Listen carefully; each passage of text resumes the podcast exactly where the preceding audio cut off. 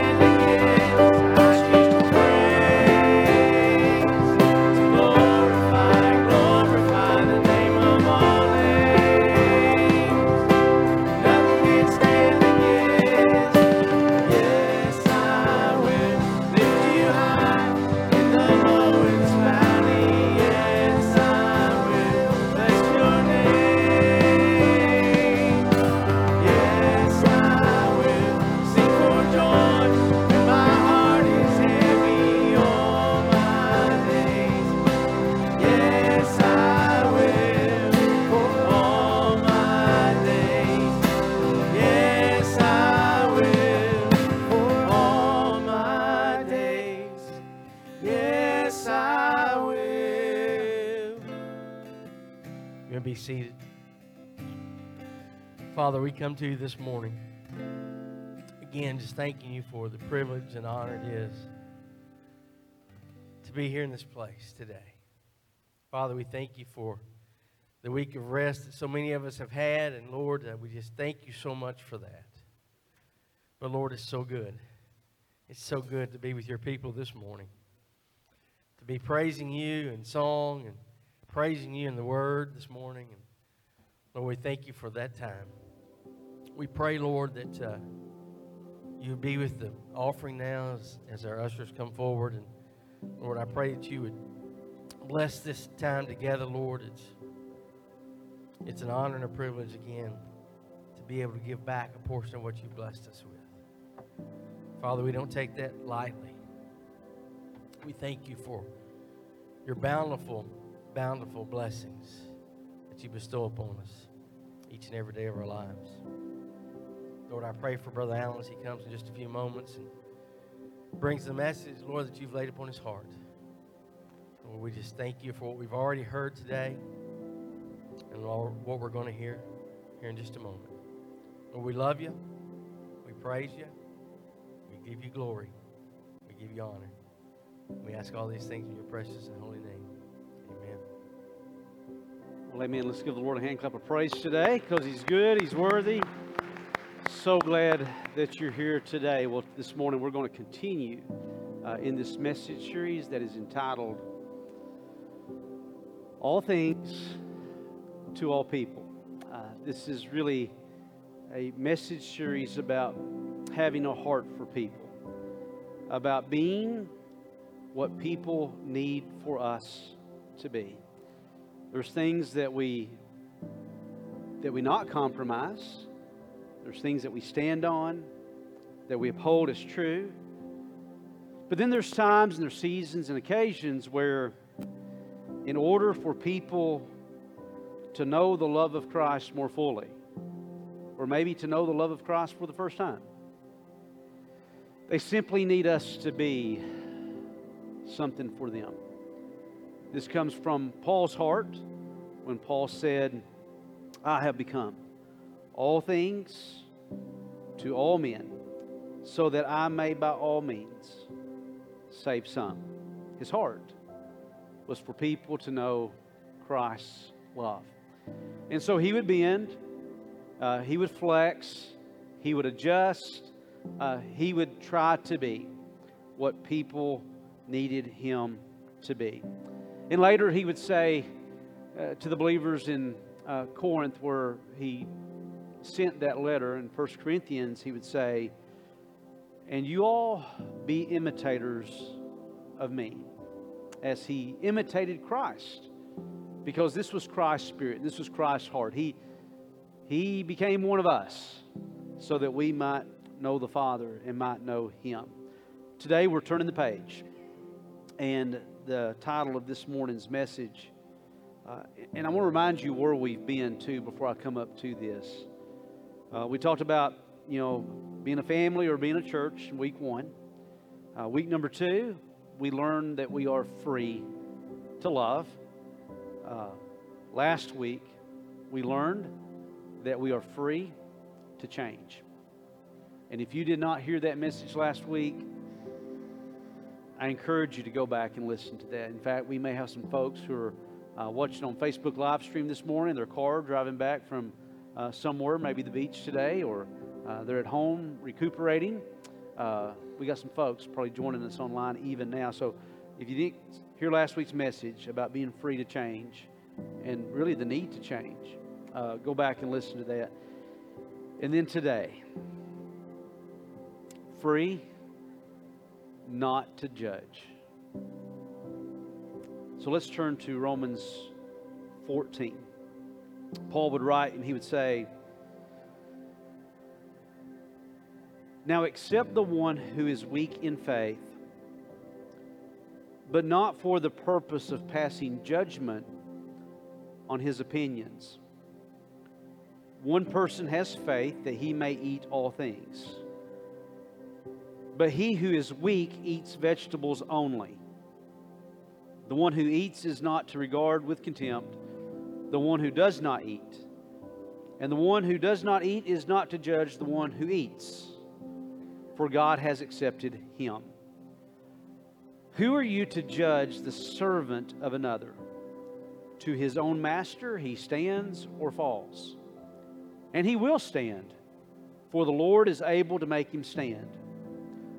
One person regards one day above another, another regards every day alike. Each person must be fully convinced in his own mind. He who observes the day observes it for the Lord, and he who eats does so for the Lord, for he gives thanks to God. And he who eats not for the Lord, he does not eat, and gives thanks to God. Uh, Father, we thank you for what we have already experienced, what we have already enjoyed in your spirit this morning. And Father, I pray that everyone here has been blessed and encouraged by uh, the gathering together of brothers and sisters and friends, and maybe even people we've met for the first time. I just pray that everyone here has sensed your spirit and has sensed your love, and and uh, Lord, that they would feel like this is a place they call or can call home. So, Father, we thank you for what we've already experienced. And Father, we pray that even now, that your Spirit would be our teacher, that we would examine the written word uh, to know the heart of the living word, Jesus. And so, Father, we pray that you would guide us and direct us and teach us in this time. We give you our hearts, we give you our minds, uh, and we do all things for your glory. And we pray this in the name of Jesus. Amen and amen. Uh, before we get back to the text today, let me just take a second to, to say how, how many congregations this morning um, might be able to gather and, and have in that service two uh, Marshall County state champions in Kentucky high school. I mean, I think we've got uh, we got one former state champion with us this morning, and we also have the current, most recent state champion, uh, Mr. Jay Nemo, who won the state championship yesterday. And I, and I share this, I share this, and I don't always get to share, you know, the accomplishments and the things of, of our body and our people, and, and, and, and we know that, but, but whenever uh, somebody from the body of Christ uh, is able to do great things, or God does great things through them, uh, the Lord is to be praised.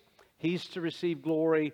And somehow, some way, we believe that in whatever they're doing, whatever they're doing, uh, not only are they reflecting the love and the glory of God, but they also uh, carry us, the body of Christ, with them, and they also uh, bring honor and glory, you know, to the Lord's bride, His church. And so, let's do that again. Let's just thank God for, I mean, just these guys and and the body of Christ and opportunities that God gives to us to not make our names great, even though he might do that in the process in a sport, an event, or whatever it may be, but really, really, really to make his name great uh, through our lives. Amen? Amen? Amen. Wow, I'm excited about today. I really am excited about this. After the first service this morning, I told a lot of people, I said, I felt like I bit into an elephant and the elephant has been running me down the road ever since I've been into it. So we are excited about the message today and where we are in this. But I must say to you, uh, this is a very convicting uh, message series. And I want you to understand the difference between conviction and condemnation. You know, sometimes the, uh, we will feel certain things and we might feel what we call conviction, but we may feel very guilty about something or we may feel condemned about something. And I just want you to know that the evil one, uh, he's the one, uh, the spirit of darkness. I mean, he's the one who's the master of condemnation. Uh, he'll make you feel guilty about things. He'll rake you over the coals. Uh, he'll make you feel good for nothing. Uh, he'll speak condemnation into your life. But the Holy Spirit will speak conviction into your life. And conviction is like a holy nudge. It is like a nudge that moves us closer to God's heart. So maybe we've been walking in a season or something's happened in our life and, and we were not pursuing God's Spirit. The Holy Spirit comes along, He says, Hey, listen, there's a better way. Not only will I show you the better way, not only will I show you the better way, but I will do the better way through you if you'll trust me. Uh, this is not something you need to do or can do of your own strength, because if you do, you're going to fail. But if you'll trust me and yield to me, I will lead you to a better way uh, that is closer to the heart of the Father. So the Holy Spirit, He convicts, but it's like these loving nudges and pushes along the way to God's heart. The enemy, He condemns and actually puts, pushes us further from God's heart. So I hope you know the difference between the two uh, in your life. This has been a very convicting uh, series to me uh, because it's, it's causing me, it's forcing me to grow. And a lot of times that's what the Holy Spirit does through conviction. He, he pushes us and He causes us to stretch and to grow. All things to all people. You know, a lot of folks are traveling back today from fall break. Maybe some folks are still wherever they might be. Uh, traditionally, we like to go down south to the beach around uh, Gulf Shores, but today, uh, this past week, we did something different than we've ever done before as a family. Uh, Katie got to join us this past Thursday, so glad that she's in town with us. Uh, that's man, that's been a high, one of the highlights of my week is having my daughter back home for a few days. But um, we went to Hillman Ferry Campground uh, this past week and enjoyed the camping experience out there, and that was a lot of fun. So today, a lot of people are doing one of two things. They're trying to get the sand out of their car, or they're trying to get the smoke out of their clothes. It's one of two things this morning, right? Uh, and I can just remember all the past vacations, experiences we've had. And I can remember like when we'd go to the beach, and my goodness, we would have a you know a long drive to get there. And I can remember finally getting there and walking out you know, onto the beach. Uh, you feel the cool sand under your toes, and you stand there and you, and you just feel the breeze of, you know, coming off the ocean, and you stretch out your arms, and man, it's just, you've, you've made it. You, your, your journey it led you to a certain place. You, you've made it, and it's so, it is so freeing. There's just a sense of great liberty and freedom to stand there. Or maybe if you went camping, you know, and you've done everything you need to do, get everything ready. I felt like we had to pack the whole house, you know, to get it there. I needed three U-Hauls and instead of my truck and a trailer. I mean, it's just crazy. But you finally get there and you got the campfire made and you finally sit down and you just go, ah, you know, finally we made it. It's just such freeing. There's such a sense of liberation when you, when you, when you, when you arrive at the destination. But here's the truth the truth is that you're no more free when you stood there with your toes in the sand than you were when you left the house. And you're no more free when you're sitting there and you're getting choked out by the campfire, but you're loving every minute of it because you know a s'more is going to follow. Then when you were at the house packing up the camper and loading up everything to go, you're no more free. You were just you were just experiencing your freedom in a different way. But you had, you had to make a journey in order to get there. Now, I can remember when we would go to the beach and, and we would uh, know a couple of other families, you know, when, when they finally got over the fear of going to the beach with a preacher, when they finally got over that, we could talk to them more freely because they, you know, for whatever reason. They just didn't know if they would have a good time if the preacher was there. But anyway, we would go there and we'd finally get that freedom and start texting them back and forth and be like, hey, where are you? And, and somebody might say, well, you know, we are in Nashville. Oh my gosh, you still have a long way to go. Or somebody might be in Birmingham. Or then you, you check with somebody else and they're coming down through Mississippi. And then you finally get there and, and everybody gets settled in and you start comparing, you start comparing notes about how you got there. And somebody might say, well, you know what? Uh, we took I 65, you know, Nashville, Birmingham, we went that way, and let me tell you, it was bumper to bumper traffic. Even talked to my neighbor boys yesterday afternoon when I got home. I was like, hey guys, what time did y'all get home? They were like, yesterday at 7 a.m. At 7 a.m.? They said, yeah, we left like at 10 o'clock the night before to avoid all the traffic. I, said, I get you. I'm feeling you, bro. I'm feeling you. Yeah, traffic's crazy. Or somebody might say, you know what, well, we, we didn't go 65. We didn't go 65 to get here. we took Highway 45 through Mississippi. And let me tell you, that's just the best way to go. You know, we didn't have much traffic. And then somebody else says, well, wait a minute, we took Highway 45 last year, and I'm telling you, through those little towns, and we got behind every tractor and every cow in the road, and I'm telling you, we're not ever doing and, and so it's like, well, which way, you know, really is the best way to get there? And there can be debate as to which way is really the best way to do it. But sometimes, based on circumstances, it's hard to say there's a right way and there's a wrong way. This teaches us, in the text that we're going to look at today, teaches us that for many of us today, for all of us, we're at different places along the way in the journey.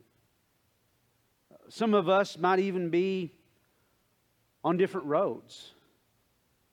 And we're seeing things and we're experiencing things spiritually and in life that people who took the other road, they didn't see. And they didn't experience. And they don't know about. But somehow, some way, we're going to arrive at the same place. In Romans chapter 14, I think Paul's speaking to that. I think he's speaking to the fact that in Christ, we're at different places. And even in Christ, some of us may even have different convictions about different things. But yet, there is a prevailing attitude and heart that we are to have toward one another, no matter which road or which way or where we might be specifically on our journey. In Paul's heart, big picture, big picture,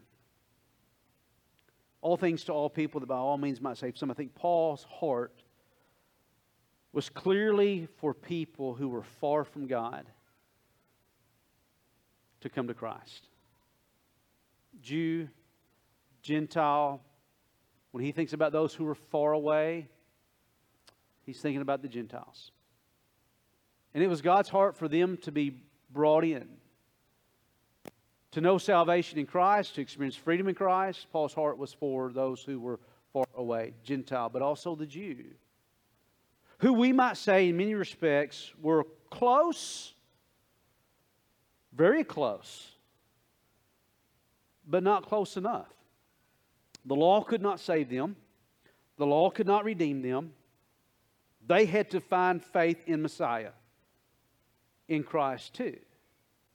So his heart, in being all things to all people, was to reach the Gentile, but also to reach the Jew. But here's the other side of his heart. The other side of his heart was, but once those who have been far come in, and once those who were close but not close enough have come in, how are the two going to live together in the body of Christ? How are they going to get along?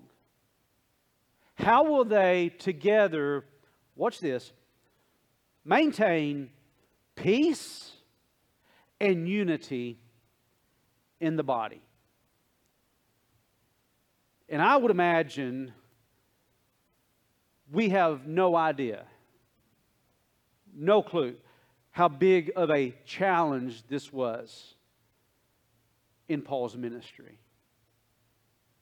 But here's what he knew he knew that as they come together, as they came together in the body of Christ, they would still be at different places. Some would have convictions about some things, some would have convictions about other things, and then some would have convictions about other things altogether different. So, how do you take those who have conviction here and these who have conviction here and these who have conviction here, but yet their convictions don't just differ, but perhaps even clash? What is the guide? What is the heart for maintaining peace and unity when people are at different places along the road in the journey. So he writes in Romans 14, beginning in verse 1, after leaving a section about love, about the importance of loving your neighbor as yourself. And for those who would perk up from a Jewish perspective, he would say, And don't you know, loving your neighbor as yourself, you're fulfilling a huge part of the law when you do that. So, so love one another. And then in verse 1 of chapter 14, he takes it beyond love. He says, accept. Look here with me in uh, Romans 14, verse 1. He says, Now accept the one who is weak in faith. He's careful to note that there is a brother or sister in Christ who is weak in faith. This reminds us of 1 Corinthians chapter 8 when he talked about being free to love. And, and what you need to be to the brother or sister in regard to eating meat that had been offered to idols. And Paul's conclusion there was if me eating meat causes my brother or sister in Christ to stumble and to eat in such a way that would bring a sense of, of condemnation to them because their conscience would be violated, then Paul said, I will never eat meat again. Love wins out over liberty, but yet when love wins out over liberty, liberty is elevated to a greater experience because Paul would come to realize just as I'm free to eat meat, I'm free to love my brother, and I'm free not to eat meat. This sounds very similar to that because Paul there identifies that brother or sister as being a weaker brother or sister. And here he identifies a brother or sister as being weak in faith. He asks the question what causes them to be weak? It's not that they're not equal in Christ, that's not the point. That they're less in Christ or they're not equal in Christ but they're just at a different place in this journey. There's some things they don't know yet. There's some truths that, that haven't become revelation to them. They haven't experienced some truth in their life. They haven't experienced some freedom in their life. They're not as far along on the journey as you might be. They're weaker in that sense, but they're not lesser and you're, listen to this, and you're not better. Because it's real easy at time to think, well, I'm this far along on the journey, and I've learned this, I've discovered this, and this is where I am. This is how I see things. I'm better. Paul would come back and Paul would say, No, you're not. There's only one thing that commends us to God, it's not where you are on this journey, it's simply your faith in Christ. And faith in Christ alone is what commends you to God. But still, you might be at a different place than a brother or sister who is nonetheless weak in faith. So he says, accept the one who's weak in faith. To accept means to embrace, it means to take in, uh, to see truly as an equal. And in accepting and taking in and seeing as equal, there's going to be the, the, the maintaining, if you will, of unity in the body of Christ as you do this. They're still weak because they don't know some things yet, but they're equal. You accept the one who is weak in faith. And not for, he says, but not for the purpose of passing judgment on his opinions. Now you know and I know that everyone has a opinion, right? Everyone has an opinion. I mean, just like when you go to the beach and you say, hey, which way should you go? And someone says, well, you know what? My opinion is you take 45. Somebody else says, no, no, no, no, no. no.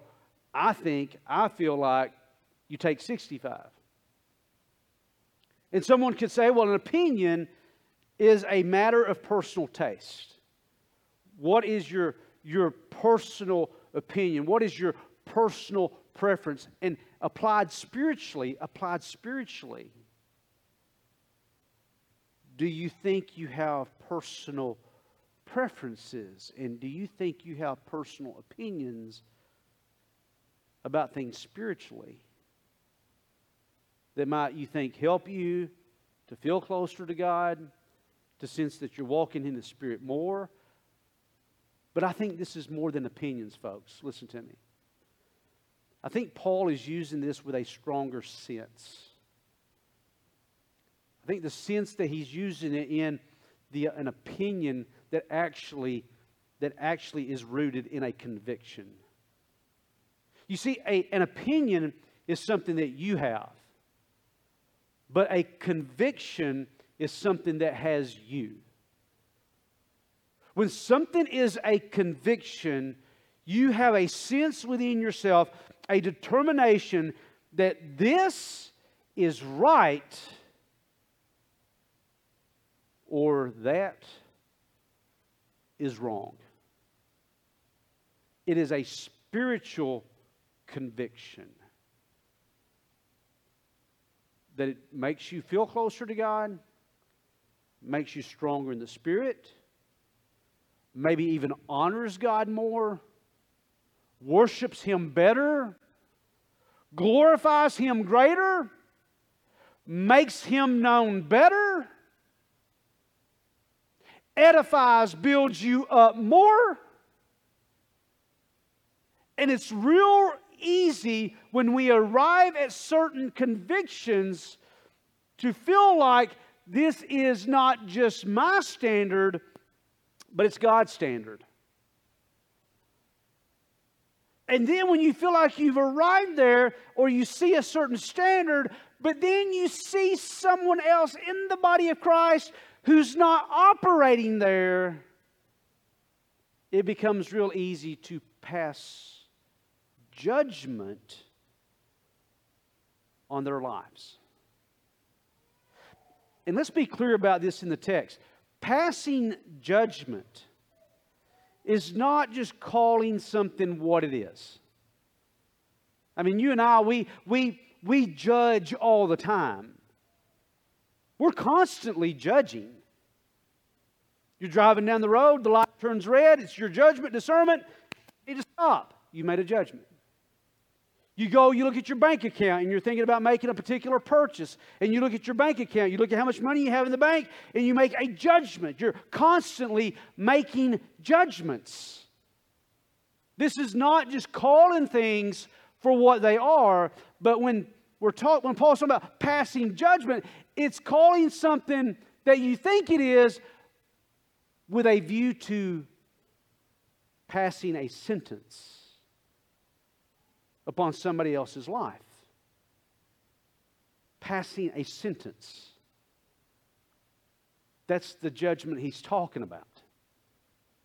It carries with it a sense or a hint of looking down upon them or even condemning them. So Paul says, except the one who is weak in faith, but not for the purpose of passing judgment on his opinions. And then he gives a context, something specific that they were dealing with. He says, one person has faith, faith, this is spiritually rooted. One person has faith that he may eat all things. But he who is weak eats vegetables only. Now, Paul's not talking about dietary preferences. He's not talking about are you a vegetarian or vegan whatever. That's not what he's talking about. He's talking about dietary feelings or convictions that are spiritually rooted. And you're sitting there going, what's the big deal? What's the big deal? Well, for most of us coming from a Gentile background, no big deal.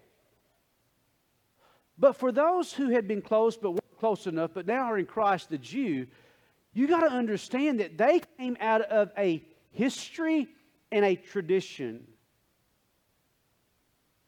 that was based on being kosher, eating certain foods, not eating certain foods. There were foods that were clean, there were foods that were unclean, and you would not want to eat something that was unclean that would defile you under the law of God, the Mosaic law, a conditional covenant. The Jews grew up with these convictions about food. So when the church pulls out the great potluck at the buffet, and all the Gentiles are coming to the buffet, and, and they did not grow up and they did not have these convictions in their background, but they were taught hey, it's, you can eat anything. And they're walking up to the potluck and the buffet and they're enjoying it, and certain Jews are, are holding back, going, Man, we just, no, I don't think so. This was a conviction that they had. They could not, at this point in time, where they were on the journey, they could not freely eat.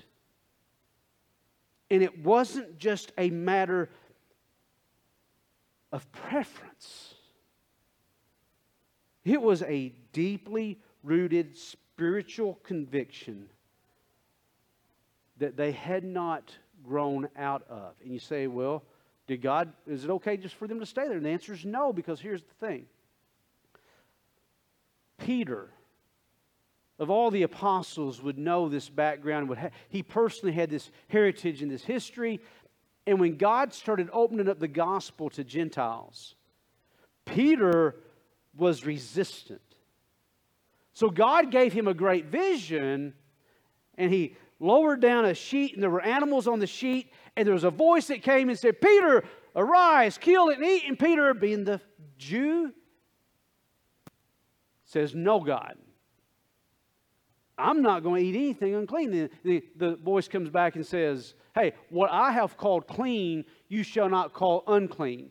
In other words, the gospel goes to the Gentiles who we once regarded as Jews as being unclean. You can go to them, but also in regards to food and what you eat, you're free in Christ to eat anything. So there's a place for truth, there's a place for teaching, and there is a place for growth. There is a place for us helping one another along on this journey. If there wasn't a place for that, I would not be standing in front of you today. But the heart here is how do you treat others when they're at different places than where you are? That's the heart here. So he says, one person has faith that he may, may eat all things in verse 2, but he who is weak eats vegetables only. The one who eats is not to regard with contempt the one who does not eat. And the one who does not eat is not to judge the one who eats for God has accepted him. Now, you and I, we may not be able to identify or relate to kosher laws or dietary restrictions spiritually. But I bet there's other issues that you and I can relate to that we've been exposed to throughout our lives. What is right? What is wrong? What should you do here? What should you not do there? Uh, let me give you an example. For some of us who might have grown up in a, a somewhat of a, a legalistic faith and legalistic tradition, we might have been taught throughout our lives that it was wrong to work on Sunday. We might have been taught that Sunday was the Sabbath. And in order to honor the Sabbath, we would not need to work on Sunday. A couple of things that are kind of haywired about that is number one, the Jewish Sabbath is Saturday. It's always been Saturday. It's never changed. There's nowhere from a biblical perspective where the Sabbath becomes Sunday. But yet, in some of our traditions, we were taught that Sunday is the new Sabbath. And therefore, to honor the Sabbath, you should not work on Sunday. Principle of the law, the Old Covenant. Many of us grew up with that.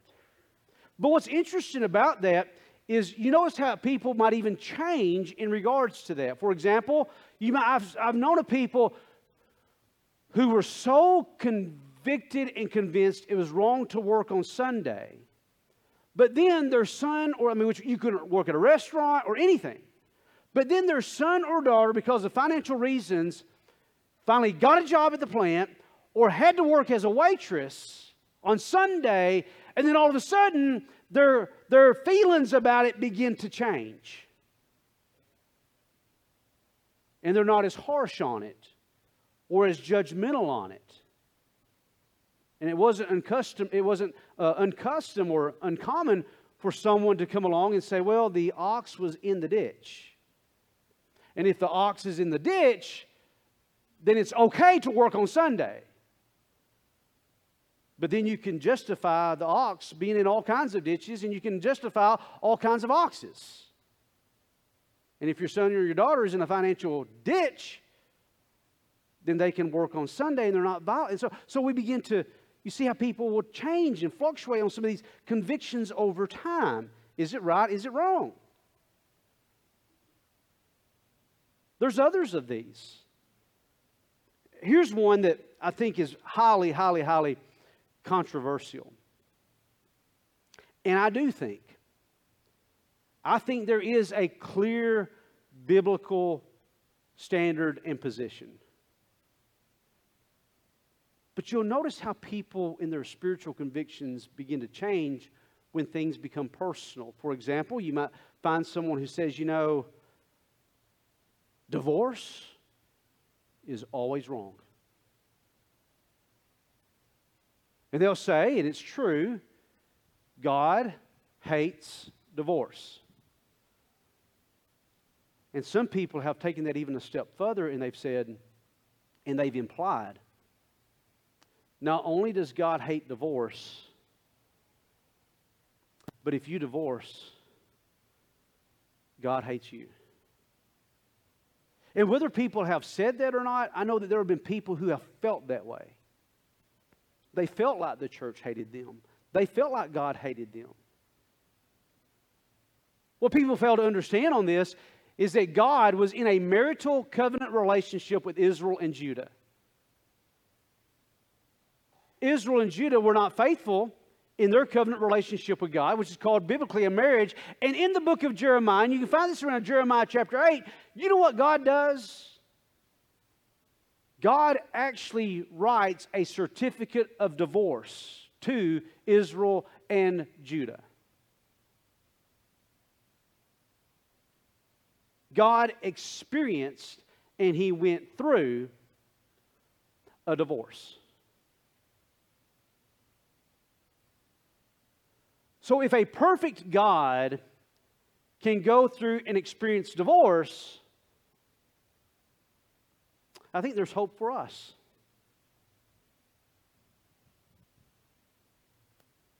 You share something in common with God. And He knows about the pain of it, and He knows about the challenge of that. But guess what? This as well. Even though God goes through that with Israel and Judah, He will take Israel and Judah back into Himself in the millennium. He will bring her back as His bride. But notice this as well.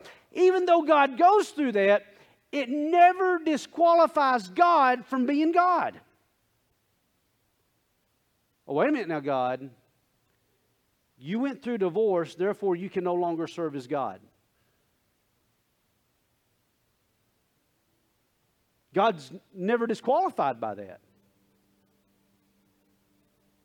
But yet, some people in the church have taken certain convictions and stances and have said, if you go through a divorce, then yeah, the Lord will forgive you, but you cannot serve in different or certain capacities because you went through a divorce.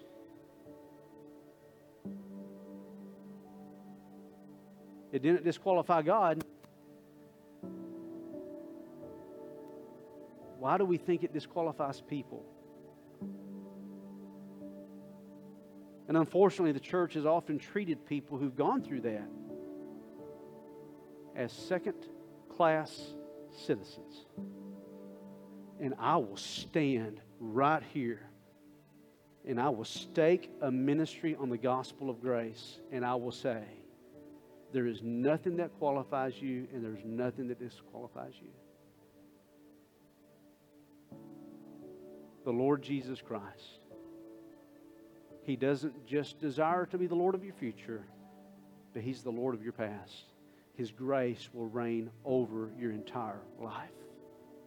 And some of the very people in Scripture that the church today would disqualify were the very people that God qualified to change the world.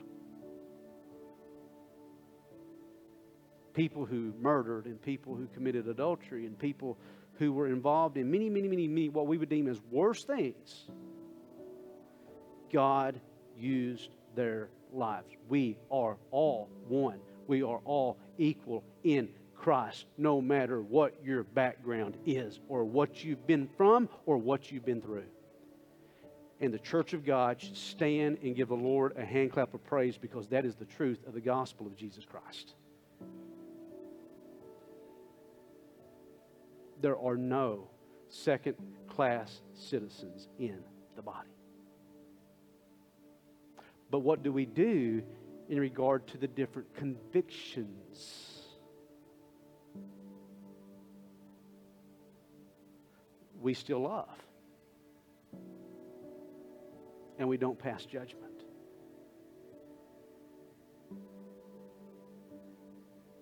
I think the hardest part of this is actually in, in verse 3, and I want to give you one more as well, and there's several other things. You know, I kind of grew up and, and I heard, you know, um, not necessarily in my church growing up, but I heard around and in the Christian church that it was wrong to get a tattoo. And I mean, I, I, I know of and I've, I've heard, I've seen people get really, really, really, you know, vigilant and hostile about it. If you get a, if you get a tattoo, you're sinning against God. And they would use Leviticus 19, verse 28. And I'll pull this up for you on the screen. This is, again, from the Mosaic Law. This was to Israel, never given to a Gentile audience, and never given to the body of Christ. But to the Jew under the law, you shall not make any cuts in your body for the dead, which that's not an issue I know of anybody's dealing with right now. I mean, cutting could be an issue. But here's the next part. Here's the next part. Nor make any tattoo marks on yourselves. To Israel, the Lord said, I am the Lord. So people in the church would say, well, if you get a tattoo, you, you've sinned against God because of Leviticus 19, verse 28. There it is. That's what the Bible says. Paul would come along and he would address people who were coming out of the law, who were confused about the law and the grace. And in Romans chapter 6, he would write, and this is extremely important, he would write and say in Romans 6, verse 14, he said, For sin shall not be master over you, For you're not under law. I'm going to stop right there. For you're not under law. Why is he talking about sin and law in the same breath? And the reason he's doing that is because the law empowers sin. And many people think that religious rules, religious uh, uh, regulations, they keep people in check and they keep people behaving the right way, but they don't.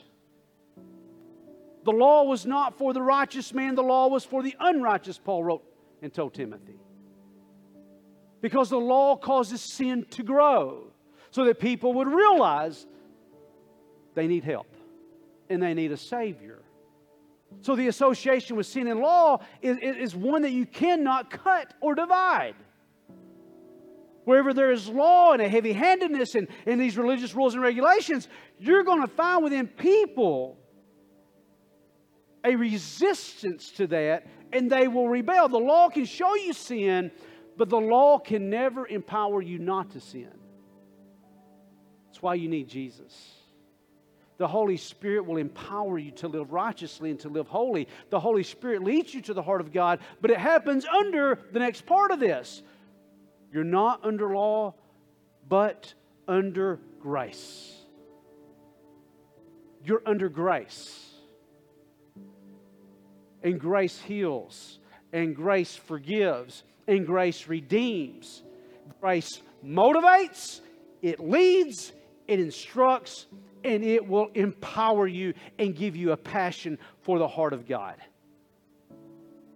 Grace does not give a license to sin, it sets you free to enjoy the person of Jesus.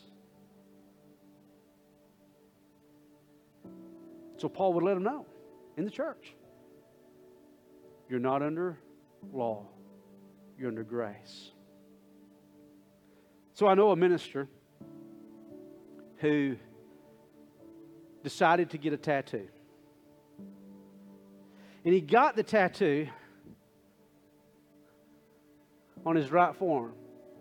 Just kidding. Just kidding. Okay. I thought y'all might chuckle over that. Sorry.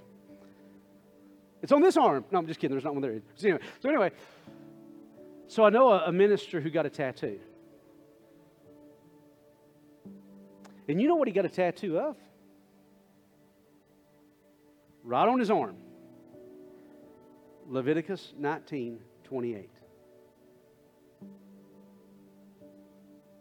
He didn't do that for spite or to be ugly. He did it as a teaching tool because he knew that people would come to him and say, Hey, what's on your arm?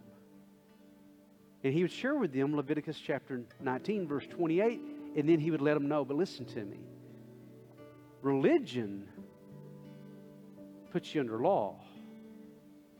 But let me introduce you to Jesus, who puts you under grace. And he actually uses his tattoo as a method of teaching and instructing people to find grace in Christ. But what do you do? When you still have folks who say, but I think it's wrong to get a tattoo. Or they say, I think it's wrong to work on Sunday. Or they say, it's wrong to eat pork. The prevailing principle still stands. You do not judge or look down upon contempt, with contempt, of your brother or your sister in Christ no matter where they might be in this journey. And this is how we preserve peace and unity in the body of Christ. But I think the end of verse 3 is the hardest part. I'm sure one of the things we're almost done. The end of verse 3, I think, is the hardest part. I want this back up on the screen, please. The one who eats is not to regard with contempt the one who does not eat. So the person who's free, he's at the buffet, at the potluck, he's enjoying it. He looks over there, there's a group that they just they can't enjoy it, they're not there. Are y'all with me? Do not leave me here. It'd be easy for that one to go, hey, I'm free. And look over there and say, ah, they're just not there yet. Poor, pitiful them. And look down their nose with contempt. But here's the next part of this the one who eats is not to regard with contempt the one who does not eat. And the one who does not eat is not to judge the one who eats, for God has accepted him. The reason I think that's hard is because the one who does not eat is the one who stands there and says, Hey, that's wrong to eat. I'm right. This is God's heart. It's almost like Paul saying, Yeah, you have this conviction, you feel that you're right, and you would die for this. But even though you think you are so clearly right, even you do not judge the one who's exercising their freedom. We're going to come to this next week because he's going to appeal and use an illustration that is very powerful. And he's going to let them all know this. In regards to where we are on this journey, the Lord Jesus Christ is sufficient to lead his people. The Holy Spirit is more than capable of being the Holy Spirit in your life, in my life. So many times we want to be the Holy Spirit in somebody else's life. And does God use us? Can God use us in love? Yes, when the motive is love. Yes, God can use us to help somebody to get out of Nashville to get to the beach. But if we ever think for a moment that God is not capable Himself, then we do not know God. Each one will stand or fall before his own master. And God is able to make each and every one of his children stand. That's God's business. It's an exercise of our faith to let God be God. Still available to be used when we can and how God wants us to. I think the end of verse 3 is probably the hardest part. I almost entitled this message, and I'm going to wrap up here playing softball with the Mennonites. And you're thinking, what in the world? So we were at the camp this week, and we were sitting around a campfire. And I had noticed some Mennonite children riding their bicycles, and you can tell by the, the way they dress, and they have certain convictions. Love Jesus, but have certain convictions about dress and stuff and you could identify them, you know. This is not condemnation by any means. And so some of our boys had been out and, and they came in and were around the campfire, and some of the boys sit down and they were out of breath. And we said, Guys, what in the world have you been doing? And one of the guys' boys said, We've been playing softball with the Mennonites. And I'm like, You were doing what? And they're like, Yeah, over on the big field over there. You know, the, the Mennonites were over there and they were playing softball and we decided to play softball with the Mennonites. And the boy said, and let me tell you, that mama had the bun on top of her hair. When she pulled up her skirt over her knees, she could run and she was fast.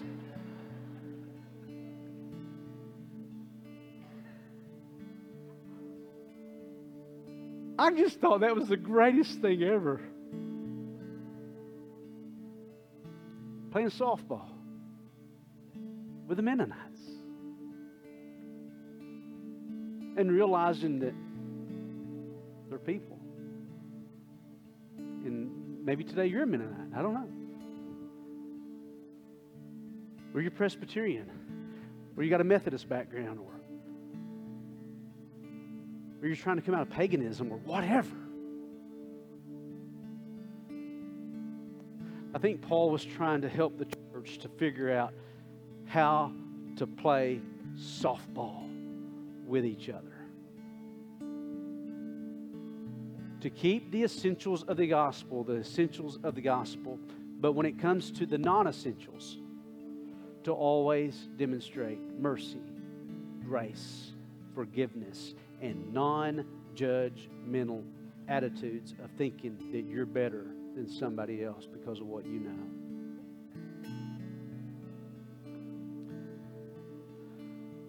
Well, we're just getting started, so please stand with us. We're just getting started. We're coming back to this next week. We're just getting started.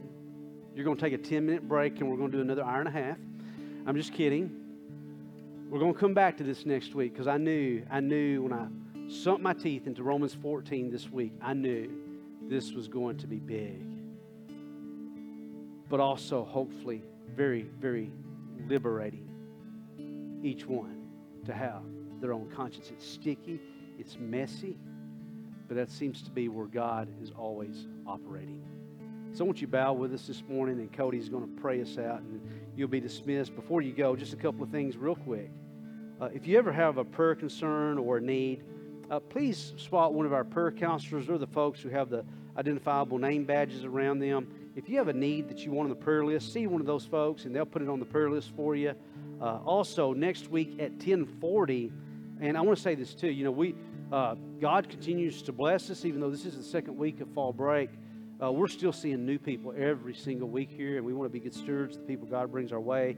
Uh, first service is doing great. I mean, there's great spirit in that service, and I've seen new people come into that service. There's room in that service uh, for folks. Uh, if you're looking for a little bit more uh, elbow room, there's room in the first service, and so uh, we are going to actually offer a new a class. Jay and Bobby Green, Jay Larkin and Bobby Green, start a new class next Sunday at 1040 on the foundations of faith and your identity in Christ. They're going to start this up new next Sunday. If you're interested in that class, we'd love for you to come. And please do this invite your neighbors, invite your friends, all things to all people. Reach out to people who need to hear the gospel of grace and bring them to church. Invite them uh, to come. Great tool you have the personal invite. Cody. To Jesus I surrender all. To Him I freely give. I